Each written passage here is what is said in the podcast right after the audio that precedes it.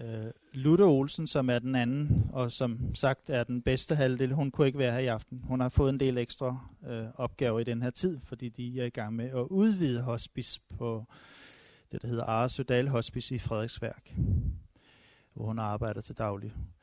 Og øh, da de lige har øh, svinket farvel til deres hospiceleder her for nogle dage siden, så har hun overtaget geschæften, også med lede byggeriet, så det er sådan en tillægsopgave. Det er meget ret, at der er en, der har forstand på det, også som kan tage hånd om det. Men jeg skulle hilse fra hende.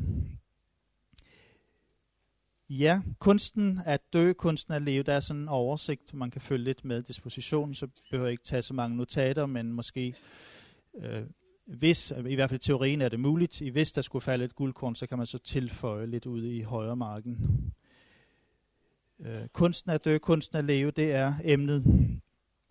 Jeg vil godt sige, at det er faktisk lidt svært at komme efter hende der, øh, Lutte Olsen, for, for hun holdt jo faktisk et, et, et relativt øh, godt foredrag, øh, som øh, knytter sig til de erfaringer, som hun jo kender til fra sine medvandringer i dødens forhave blandt andet altså også sende gennem sit arbejde på hospice.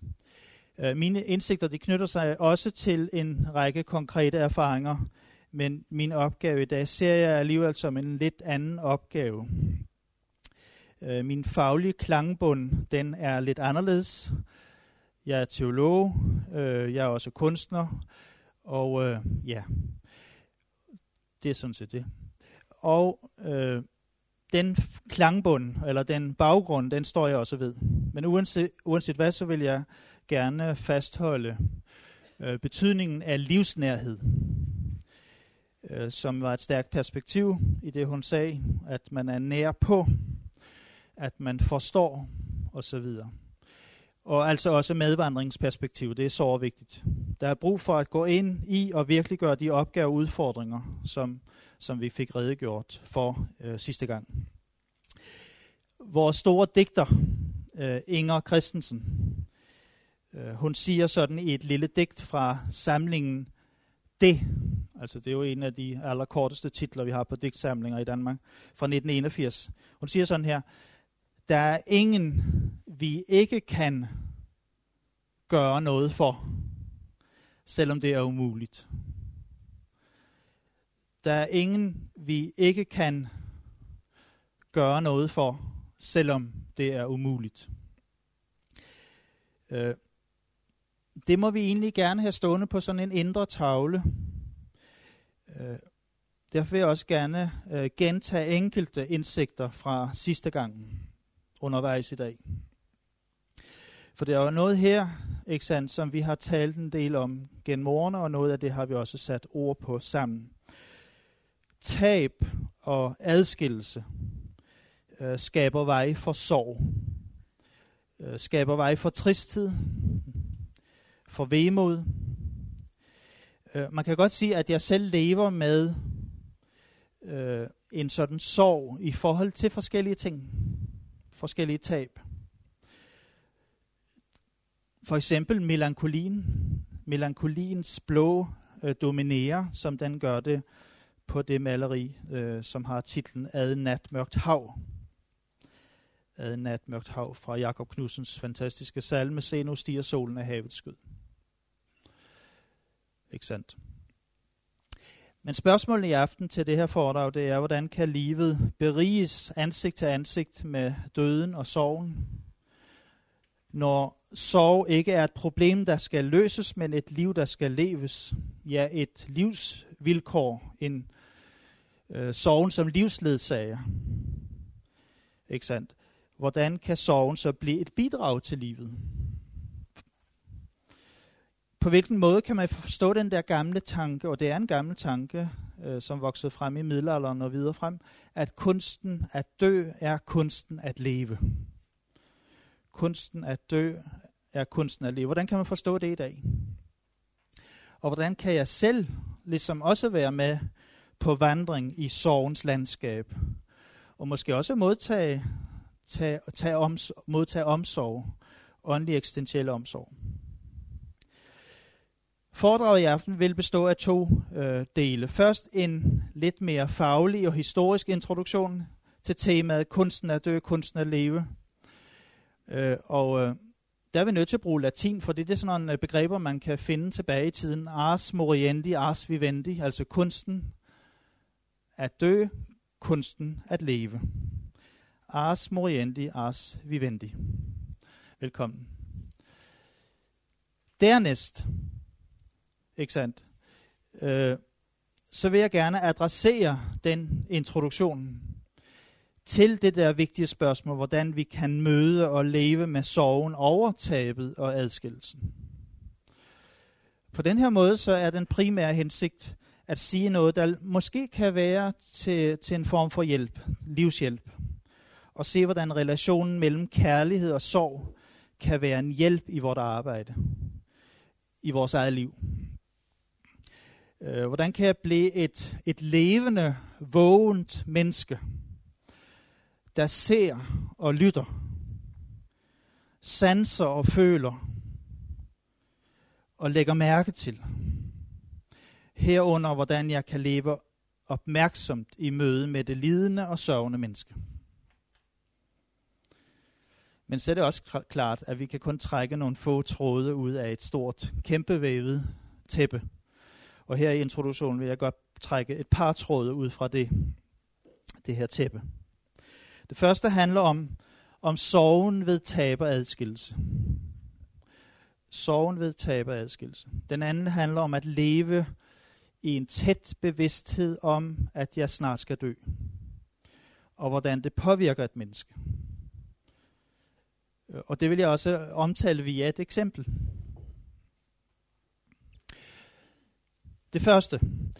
Øh, vi skal alle dø. Vi skal alle dø. Øh, det er for mange af os noget, som øh, vi oplever på den mest konkrete måde i de relationer, vi så at sige indgår i. I det liv, hvor vi er engageret til stede blandt, øh, blandt mennesker. Det opdager vi på et tidspunkt der, hvor vi elsker vores kære. Og derfor så er det, jeg siger, at døden er så at sige det eneste, i livet, der ikke er til forhandling. Døden er det eneste i livet, der ikke er til forhandling. At den lærer vi helt betingelsesløst, at vi er afmægtige over for noget, vi troede, vi kunne, ja måske troede, at vi kunne håndtere. Tabet af en af vores kære bringer os på alle måder ud af balance. Øh, og jo tættere vi havde jo tættere et forhold vi havde til den afdøde, desto mere føler vi os ramt af tabet. For kærligheden dør ikke hurtigt. Sorgen er virkelig kærlighedens og tilknytningens dyreste pris, som det er blevet sagt. Øh, eller at sørge, det er at prise forholdets dybde. Eller som en anden har sagt, tårer er mindernes juveler. Ja, de er triste, det er de med de funkler, men den svundne tids skønhed. Ikke sandt? Der var noget, vi havde sammen, men det er vi så blevet skilt fra, adskilt fra. Vi har tabt det undervejs. Og, og vi må også erkende mange gange, at livet skal åbenbart være svært. Livet skal åbenbart være svært. Det byder tit på, på smerte og sorg. Med kærlighed, med nærvær og tilstedeværelse kommer sorg. Sorgen er måske endda helt nødvendig og livgivende.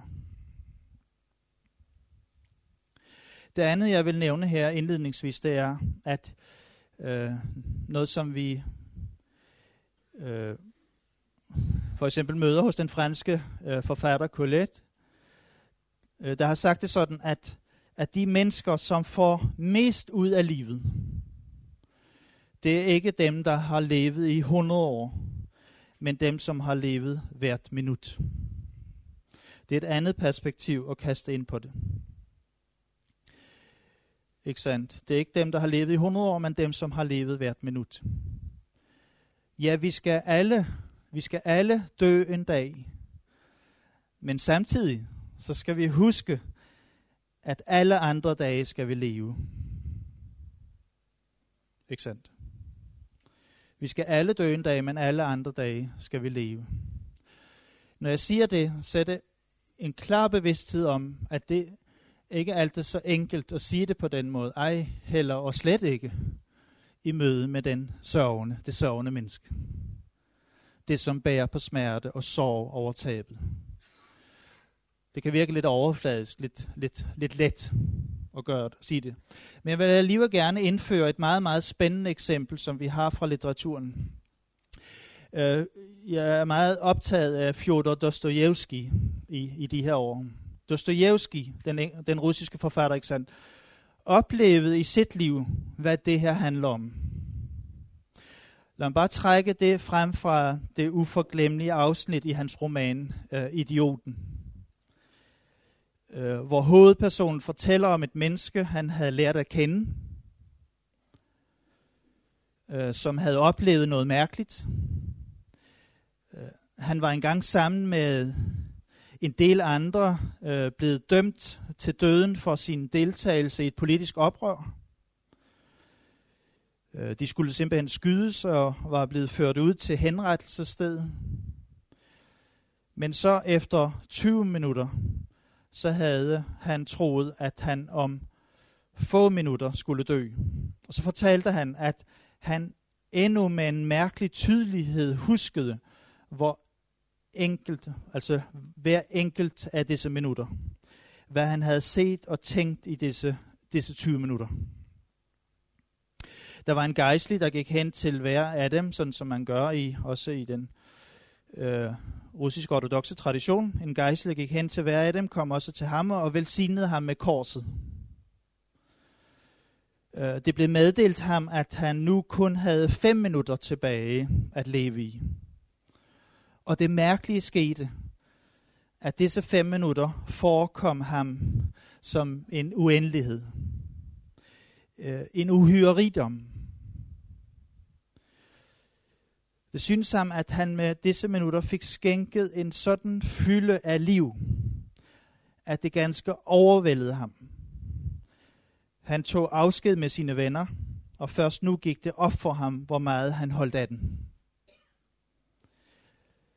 Han lagde mærke til sollyset, den klare frost, og han forstod, at, at herligere kunne der ikke være i paradiset. Til sidst så kom han til at se på kirken, der lå et stykke derfra. Han så det forgyldte tårn stå som en flamme i solens stråler. Fra denne flamme havde han ikke formået at, at løsrive sig igen de fem minutter. Han følte gruen, og han følte også afskyen for det, der skulle ske, men der var også en helt anden tanke i ham. Han tænkte sådan her, hvad om jeg slet ikke skal, skal dø? Hvad om jeg bliver benådet, at det bliver pålagt mig at vende tilbage til livet? Tanken overvældede ham fuldstændig. At få livet, at få livet foræret på ny, ville være som at vende tilbage til en fylde af evighed. Hvert minut ville han gøre til et århundrede, tænkte han. Hvert minut ville han gøre til et århundrede. Ikke et øjeblik skulle blive levet forgæves. Og just som denne tanke flammede allerstærkest ind i ham, og voldte ham ulidelig kval på den anden side, så kom benådningen. Så kom benådningen. Jeg vil gerne her, øh, nu her, give et kort historisk ris og her må jeg virkelig understrege, at det er kun en lille hurtig historisk ris. Det vil sige sætte en ramme op for det, der er emnet her i aften. Øh, derfor så vil jeg sige lidt om memento mori først. Husk, at du skal dø. Det fortælles, at når romerske herrefører drog triumferende gennem deres nyerobrede byer, så skulle en slave stå hos dem på vognen og viske dem i øret. Se dig tilbage, kom i hu, at du blot er et menneske. Husk, at du skal dø. Memento mori. Det er en betimelig påmindelse om, at selv de fineste og højeste magthaver ikke skal komme for godt i gang her i livet. Husk, du skal dø. Også de er jo aldeles dødelige, og gør vel i at huske på det. For dagens triumf, dagens triumf, som det lige har oplevet, kan i morgen være gjort til intet af dødens triumf. Ikke sandt? Den her tanke, den findes også i mere sekulariserede udgaver, kan man sige. Mere værtsligt gjorte udgaver. Øh, den findes for eksempel hos den romerske digter Horaz, der med udtrykket carpe diem, og det kender I måske, carpe diem. Ikke sandt? Øh, det latin betyder grib dagen. Grib dagen. Der opfordrer han til også at hæve glasset, hæve glasset, øh, og sige sådan her, det er nu, det er nu, der skal drikkes. Øh, det hedder på latin nunc est bibendum, hvis I ikke ved det. Nej, jeg tror ikke, jeg, jeg har aldrig været i sådan en lag, hvor man har sagt nunc est bibendum. Men han opfordrede til, at man skulle nyde livet, for fremtiden ved vi i sagens natur meget lidt om. Undtaget netop dette ene sikre, at døden kommer. Hvis vi så overfører det her sådan set til en kristen kontekst, inklusiv øh, en del krist, øh, skal vi sige en del kunst og kultur og, og litteratur, så bliver denne idé taget op i den genre, vi, vi kender i sammenhæng med memento mori. Husk, du skal dø. Hvor menneskets dødelighed, menneskets skrøbelighed, øh, menneskets korte liv, de mange fristelser, der ligger også i jord, jordelivets glæder, og den der uendelige vigtighed af altid at have dette for øje for sin sjæls frelses skyld. Ikke sandt? Det værste, man nemlig kunne gøre, var at møde uforberedt op på sit dødsleje. Sådan var tankegangen. Og hele middelalderen igen, hele middelalderen igen, så foregik en stadig mere intens koncentration omkring den her tanke med mentomori.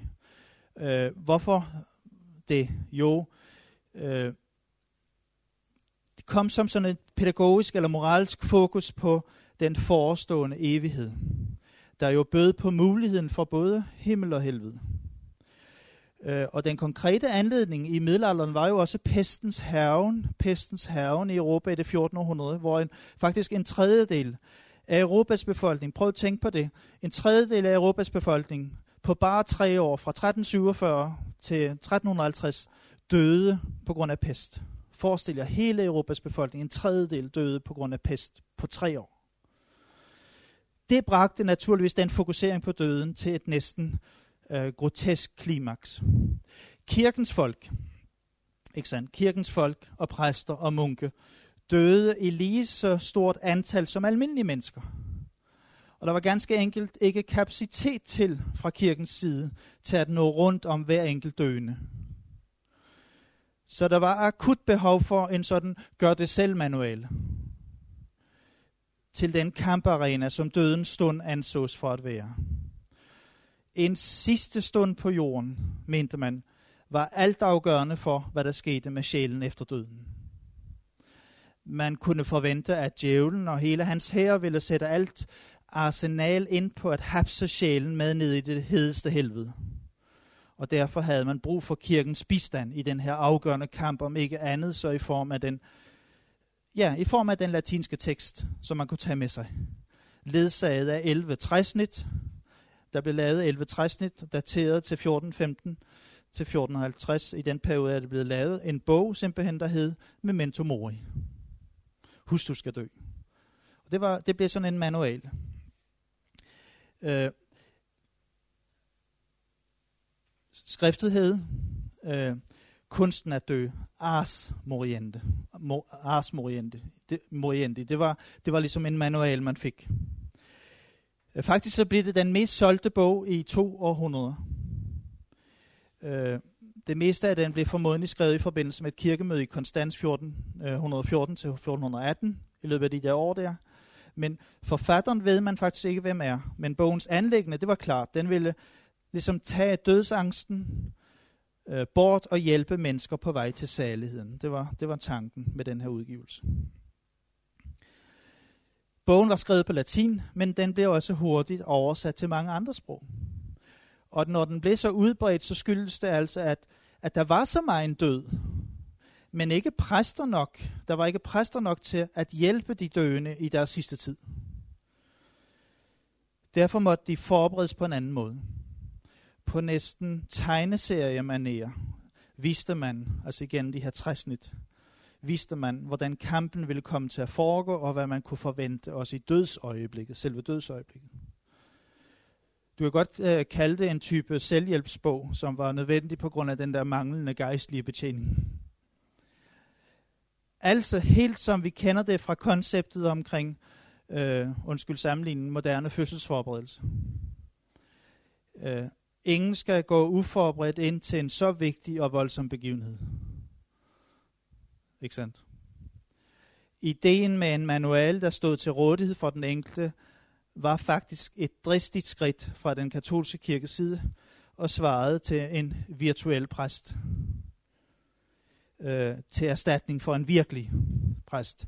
Fordi pestens ufattelige herven havde betydet, at der manglede hele generationer af både munker og præster til at dække de døendes behov. Under alle omstændigheder, under alle omstændigheder, så var den værst tænkelige død, man i middelalderen kunne forestille sig, det var den pludselige død. Den pludselige død, ikke sandt? Det vil sige, hvor man ikke kunne nå at forberede sig. Sådan er det for mange steder i verden, øh, i mange øh, kulturer rundt omkring i verden. Det er den pludselige døde, øh, som, som, som er den værste. Øh. Og derfor skal vi også tænke på de der øh, formuleringer, som måske nogen af os godt kender. Øh, jeg tror i hvert fald dem, der har læst øh, teologi, øh, og har godt øh, stødt på dem. Øh, I bønnebogen for, fra den anglikanske kirke øh, kan, for, kan vi for eksempel læse in the Book of Common Prayer i 1662 udgivelsen. Øh, der hedder det sådan, Herre, frels os fra lyn og uvær, fra pest, sygdom og hungersnød, fra krig og mor og fra en pludselig død. Det står der faktisk. Sådanne bønder fandtes som en del af kirkens øh, bønneliturgi. Ars moriendi, ars vivendi, kunsten at dø, kunsten at leve. Ja, en væsentlig udbygning af den der traditionelle ars moriendi, den møder vi hos den engelske biskop Jeremy Taylor. Så rykker vi lidt øh, væk fra middelalderen. Han levede fra 1613 til 1667, øh, og han skrev en bog med titlen Holy Living. Altså, ikke sandt? At leve helligt. Den skrev han i 1650, og så skrev han en anden bog, Holy Dying, i 1851. Den udgav han i 1851. Hos Taylor, der er det helt tydeligt, hvordan ligesom fornuftsargument, argumenter og religiøse argumenter går hånd i hånd. Fornuften understøtter, støtter så at sige åbenbaringen og udforsker åbenbaringens mening. Det han især vil have sagt, det er, at det at dø på en kristen måde, det er det samme som at leve som et kristen menneske. Ikke sandt? Men, men Taylor, han vender rækkefølgen rundt. Han, andre har sagt, og andre har sagt før ham, først skal vi lære at leve rigtigt. Og hvis vi lærer det, så kan vi også dø rigtigt. Jeremy Taylor, han vender det hele på hovedet, og så siger nej, først skal vi kunne dø. Den viden, eller den holdning, skal så farve vort liv i hverdagen, så vi kommer til at leve rigtigt. Kan I se, det, der vender han den rundt. Men, den, men hvordan skal vi lære at dø? Jo, alt liv er på vej mod døden hele tiden. At være i nogle få flygtige øjeblikke her på jorden, ja, det er livet her på jorden, ikke sandt? Men i hvert fald breder det synspunkt sig i en kirkelig sammenhæng, at, at være levende, at være levende er synonymt med at være døende. Når vi så endelig dør rigtigt, så ved vi, at vi også skal stå der for Kristus som vores herredommer. Der må vi bøje os for ham og angre vores synder og gå ind til et nyt liv, døde fra synden. Så leve rigtigt i kristelig forstand, øh, sådan som man formulerede det på det tidspunkt, gør vi derfor ved dagligt at gøre det, den der skal dø, vil gøre på den sidste dag. Altså tænke på, at vi skal dø, for at vi også kan forstå at leve rigtigt. Så når så timen, hvor vi virkelig skal dø, kommer, så er vi vant til tanken, at vi kan dø og dø uden sorg, dø uden frygt. Se, det her, det har jo også bredt sig til kunsthistorien. Øh, det har bredt sig fra mid- senmiddelalderen og, og århundrederne efter.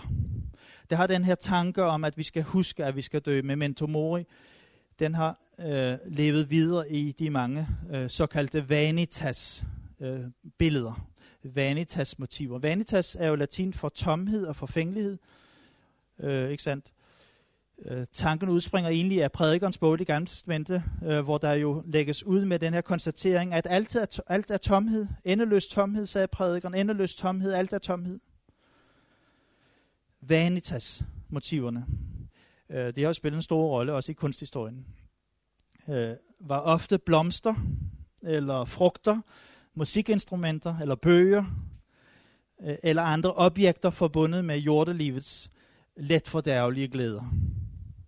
Og som regel et kranium og et timeglas. I kender godt billederne, tror jeg, øh, de her Vanitas-billeder. Et timeglas et sted i billedet, som, øh, som, har det, øh, som giver den der påmindelse om, at ligegyldigt hvor yndigt, ligegyldigt hvor nydelsesfyldt alt end måtte være her i livet, så har det en, et stakket frist på den her jord.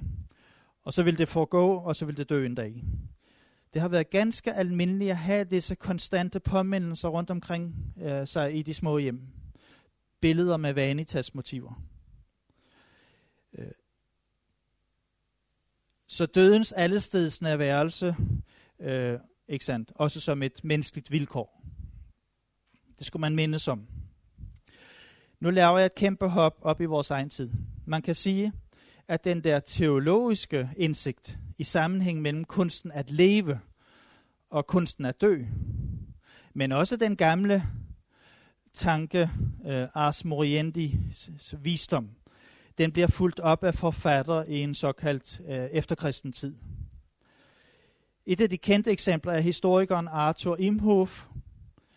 øh, eh, han nyfortolker simpelthen de gamle billeder, øh, gamle billeder fra middelalderen, og, og siger for eksempel som englen på den 8. tavle, det 8. træsnit, Ars Moriendi, han siger, vær ydmyg, vær ydmyg. Det skal vi også, det skal vi også lære, når vi skal dø. Ikke sandt? Vi skal være ydmyge, når vi skal lære at dø. Lige meget hvem vi er, så hører vi til de mest privilegerede mennesker, siger han. Hvad enten vi bruger en verdensomspændende eller historisk målestok, så er vi enormt privilegerede. Vi har ingen grund til at beklage os, siger han. Øh, hvis vi dør som 60-årige, 70-årige, 80-årige, vær ydmyg, siger han. Og det er sådan en rigtig øh, sekulariseret udgave af den her tankegang. Mange af os bliver endda ældre end 80, 80 år. For ikke længe siden, så, så var gennemsnitsalderen 30, siger Imhof. Øh, og i dag er den meget, meget, meget højere. Hvad var det for nogle 30 år, man levede dengang? Jo, det var overfyldt med pest, det var overfyldt med sult og krig for de fleste vedkommende, i bestandig nød og usikkerhed. Jo, Imhof, han repræsenterer virkelig en nutidig, øh, sekulariseret tilgang til, til tanken om, at vi øh, kunsten er død.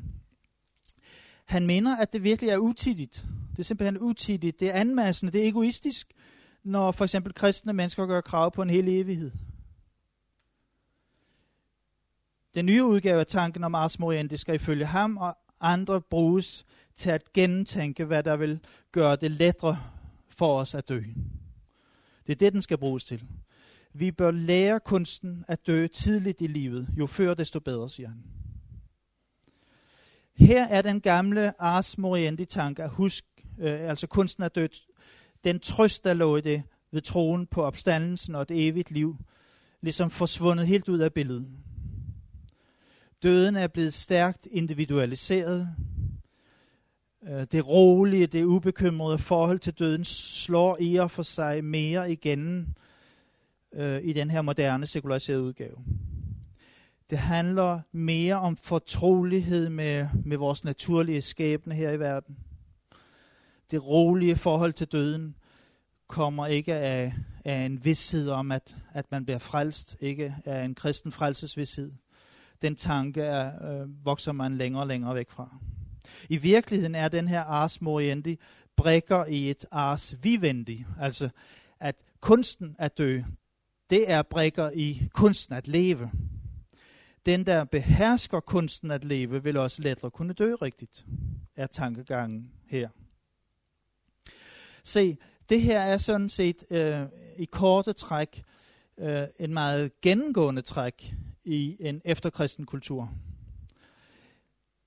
Men vi må også erkende, at tro og religion vil være der selv efter den såkaldte sekularisering.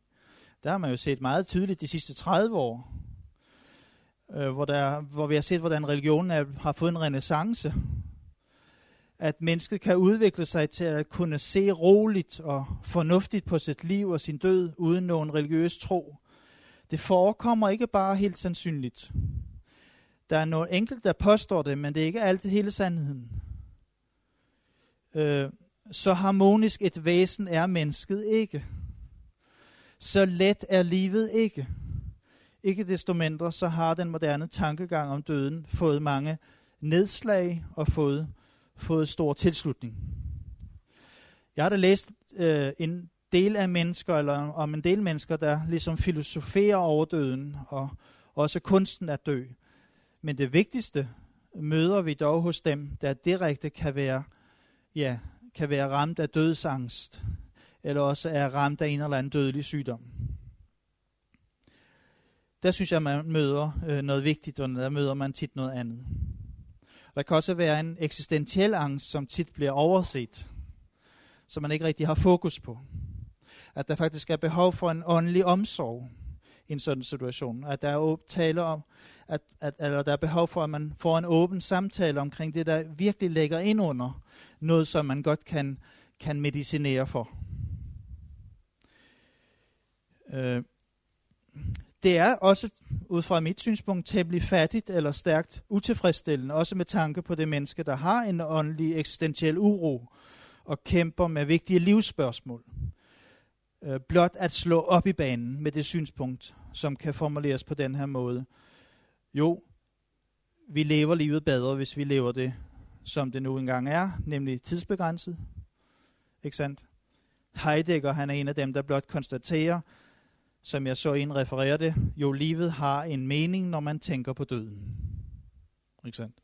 Livet har en mening, når man tænker på døden. Og øvrigt er det en god idé i livet at beskæftige sig med døden hele livet, bedre end hvis man bliver overrasket af døden. Ikke sandt? Det er en noget flad øh, forståelse af menneskelivet, hvad der er mening med menneskelivet. Døden er nok en byrde, men ikke et problem. Jeg synes, det er et overfladisk, øh, en noget overfladisk management tilgang, og vi mødte den senest i forbindelse med Steve Jobs. Øh, for så, sådan set er det et meget øh, aktuelt eksempel. Steve Jobs, det var ham øh, medgrundlæggeren af Apple. Han døde af kræft i øh, 2011, 56 år gammel. Øh, han var travlet, han var målbevidst til det sidste. Og da Steve Jobs øh, søster i sin mindetale om ham sagde, døden skete ikke for Steve, han præsterede den. Ikke sandt? Hvis dette ikke er sekularisering for fuld udblæsning, så ved jeg ikke, hvad det er. Døden skete ikke for Steve, han præsterede den. Ved I hvad? Sandheden er nok, at hos de fleste mennesker, så rækker denne tekniske og pragmatiske tilgang til døden ikke til. De fleste mennesker stiller sig ikke tilfreds med, at døden er et projekt ved siden af andre projekter her i livet. Der så at sige skal præsteres på linje med så meget andet her i livet. Der var en hospitalspræst, som kommer lidt nærmere på virkeligheden. Nej, undskyld, en hospicepræst, som kommer lidt nærmere på virkeligheden med den her udtalelse. Døden er ikke et problem, der hverken kan eller skal løses. Døden er en byrde, og byrder skal bæres. Døden er en byrde, og byrder skal bæres. Og egentlig et fint øh, udgangspunkt øh, for den omsorg, man kan vise også, øh, også på et hospice. Jeg har hele dagen i dag været på, øh, det hedder Hospice Forum Danmark, øh, hvor alle, eller mange frivillige medarbejdere fra alle 17 hospicer, vi har i Danmark nu, øh, var repræsenteret hvor jeg holdt nogle foredrag om, hvordan man kan bruge kunsten, og hvordan man kan bruge kunsten også i terapi osv.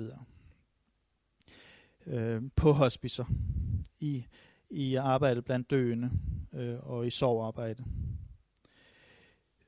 Ja. Lad mig nævne hurtigt fire eksempler på, hvor vi er i dag i den her postkristne kultur. Øh, eksemplerne angår nogle danske kunstnere, som har tematiseret noget af det her. Per Kirkeby. Han fik jeg anledning til at studere nærmere og skrive noget om for nogle år siden, øh, i forbindelse med hans, hans, hans 70-års fødselsdag. Han fokuserer meget, specielt de sidste 12-13 år, har han fokuseret meget på forgængelighedens vilkår. Han blev mindet om noget der ved overgangen til det nye årtusind, som var vigtigt for ham. Uh, han fokuserede meget på forgængelighedens vilkår, døden og tjentegørelsen. Han skriver for eksempel et sted, bag hver træ lurer døden. Uh, hans billede har en utrolig kraft og storhed og styrke i sig. Men vi møder også en åben og en meget urolig bevægelse hos ham. Et træstykke falder til ro, når det finder sin plads i et bygningsværk. Ikke sandt? Men mennesket kan ikke sådan bare falde til ro. For mennesket er mere end materiale, er mere end materie. Det er mere end de ting, som livet består i. Mennesket er uroligt i bevægelse med noget, det måske ikke kender. Og i den bevægelse finder vi kernen også i den religiøse længsel. Og hos øh, Per Kirkeby, der møder vi faktisk den her restløse, gådefulde og lidt tvetydige uro. Men uroen er alligevel konstituerende, og den er også meget retningsgivende for en eksistentiel religiøs fokusering, som er kommet meget, meget stærkere ind i hans kunst. For eksempel lys og mørke, øh, nat og dag, det gode og det onde, englen og udyret er til stede i en uoverskuelig samtidighed i hans billeder. Og stemningen ja, af metafysisk, altså det overfysiske, af metafysisk karakter lader sig ikke så nemt lukke inde hos Kirkeby. Øh, Kirkeby har i de senere år efter erfaringen af også sorg i sit liv. Øh, noget han er blevet adskilt fra. Skabt elementer i billeder og rum, der ligesom stræber op efter og medvirker til at løfte tanken fra det jordiske mod det himmelske. Der er sådan en vældig stærke tråde og følelses- og viljestråde, som rækker vidt ud, da de jo så også er fastgjort i dybet af en stærk personlighed som også kender til, hvordan øh, lidenskaben og livet virkelig kan lide og, og smerte. Øh, der er en åbenhed hos Per Kirkeby. Det er ikke alle, øh, alle kunstnere, der har den åbenhed. Vi kan tage Christian Lammers. Der er rigtig mange, der kender Christian Lammers, Lemmers for det, det er ham der med de der syede, øh, sammensyede, sammensnørede øh, svine og andre dyre kroppe, ikke sandt? Der er mange, der kender ham for hans værker. Men han havde jo, havde jo også den der udstilling, der hed Memento Mori, øh, her for et par år siden. Husk, du skal dø.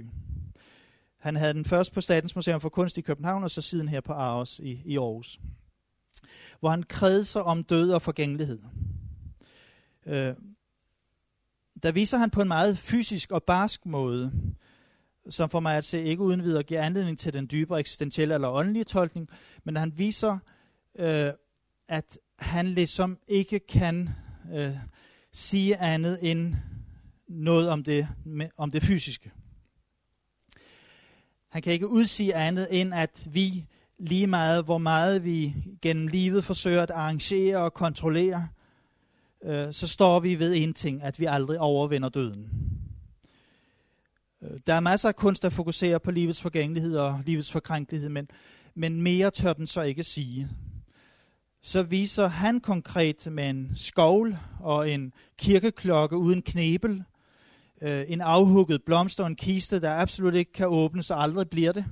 Den er simpelthen sammensvejset. En kiste, der aldrig kan åbnes. Der viser han, hvad det handler om for hans del. Det handler om døden. Eller om livet og døden på den måde, sagt med Lemmers egne ord, for at opnå en stærk livsglæde, siger han, så må man konfrontere sig med den største trussel, nemlig døden. Men det er altså døden uden virkelig nogen livshjælp, uden håb. Øh, lidt af det samme, det møder vi hos den unge digter Christel Wienblad. Måske har I også stødt på, på hende. Hun har skrevet et par, par bøger. Øh, sådan lidt selvterapeutiske øh, bøger. I 2008 så brød hun igen med digtsamlingen Min Lillebror, øh, der handler om hendes brors selvmordsforsøg. Et år senere så forsøgte broren igen at tage sit eget liv, og denne gang lykkedes det. Øh, hun skrev altså først en bog om hans forsøg på at begå selvmord. Øh, Christel Wienberg, hun skrev derfor en digtsamling og en roman efterfølgende, der handler om døden. Og hun skriver om noget, der er virkelig er svært at sætte ord på, men hun er nødt til at prøve for ikke at blive skør, siger hun. Øh, hun giver så at sige, kommer med noget, øh, det jeg vil kalde poetisk selvterapi. Hvorfor? Jo, grundet stor kærlighed og grundet stor smerte. Ingen tvivl om det. Det skal man ikke tage fra hende. Øh, når jeg beskæftiger mig med døden, så er det jo fordi, jeg har lyst til at leve, siger hun. Når jeg beskæftiger mig med døden, så er det fordi, jeg har lyst til at leve. Desværre så vil jeg så også sige, har hun jo ikke meget mere at sige.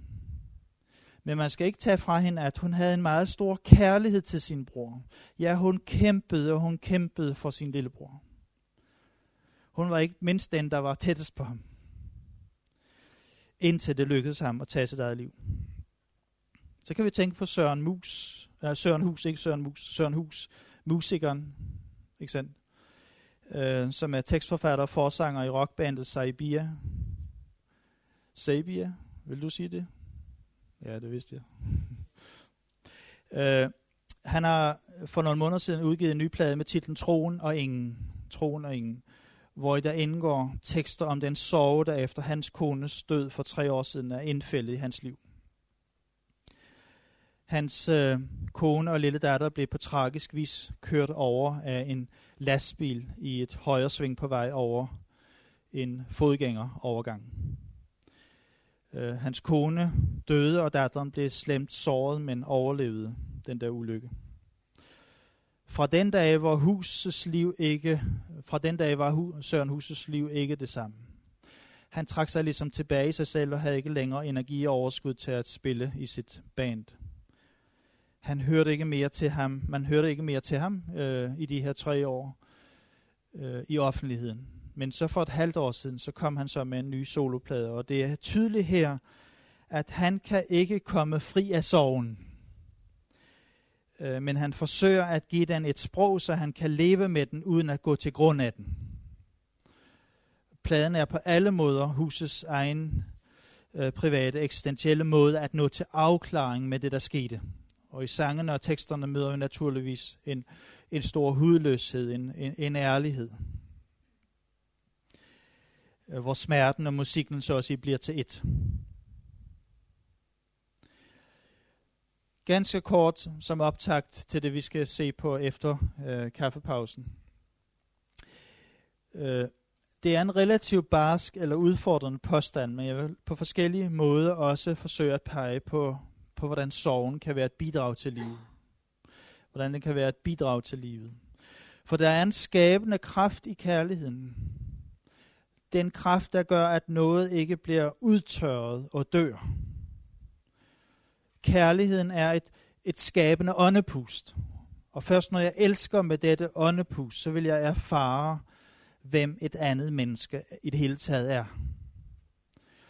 Et andet øh, menneske er, hvad min kærlighed gør det menneske til. Sådan kunne man godt formulere det. Øh, og ud fra kristen tro og ud fra kristen teologi må vi også sige, jamen gisp, vi er jo også, hvad Guds kærlighed gør os til. Og jeg synes egentlig, det er et sundt og livsbekræftende perspektiv at kaste ind over emnet. Øh, at der også findes et sådan bærende teologisk perspektiv. Noget af det bedste i os selv og fællesskab med andre bliver meget synligt i sorgens landskab. For kampen den kan være intens, fortvivlelsen og sygdommens ødelæggende kræfter kan gøre sig gældende, kan blive os overmægtige. Smerten bliver vanskelig at holde ud, men glæden er på en mærkelig måde også til stede. Fordi håbet og troens og kærlighedens flammer ligesom brænder intenst side ved side. Det er helt tydeligt, det er helt klart, at vi oplever sorgen ved dødsfald som, som, som den stærkeste sorg. Hvor, hvor, hvor så at sige, døden skiller os fra det, vi elsker og holder af. ja, nogle, nogle gange endda alt det, som, som giver vores liv mening. Det kan man miste. Det er faretab og den oplevede sorg i forlængelse heraf her er den pris, vi betaler for at elske et andet menneske og miste det. Ikke sandt? Elske et andet menneske og miste det. Jo sorgen, øh, den er jo på en mærkelig måde også kærlighedens bagside, for med kærligheden risikerer vi noget. Vi risikerer noget, men øh, må ikke det er en risiko, de fleste af os hellere end gerne løber for overhovedet at have kærligheden i vores liv også i alle dens former. Ja, vi skal have noget kaffe nu. Vi holder en pause på øh, kvarter 20 minutter. Og der er te og kaffe nedenunder og småkager. Må I bare forsyne jer.